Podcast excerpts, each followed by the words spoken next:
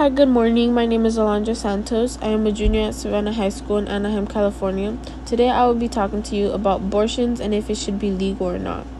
According to the ProCon website, it states that abortion is murder and the killing of an innocent human being is wrong, even if the human being is not actually born.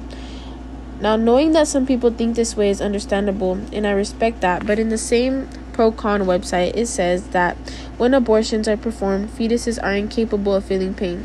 The article also discusses that the flinching of other reactions seen in fetuses when they detect pain are more reflexes, not an indication that the fetus is perceiving or feeling anything.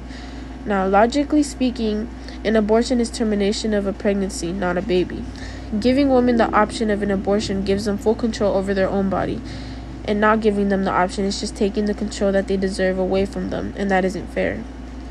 The reason I chose this topic is because as a female, I feel that we deserve the right to choose whether or not we get to have an abortion. To have the right to abort is important to many people in the world, especially those who have been a part of rape or any sexual assault. This topic makes me think of the women who have been through rape and would like to have the option to abort. I feel that this shouldn't even be debated, especially by men, because although men do s- suffer through the same sexual assaulting that women do, they can s- say they understand the whole abortion thing, but they will never be in the same position as a female when they have to decide matters like these. They will never understand how it can mentally drain you when deciding something like this. This topic is important because if the president is against abortion, he will fight to permanently ban it. But if he is not against abortion, he will fight to keep it.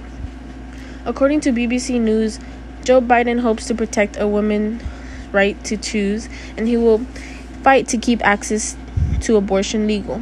Trump, on the other hand, is making it harder for women to get an abortion and he is supporting a total ban. If I had the chance to vote, I'd vote for someone who isn't trying to take away our right to have full control over our body.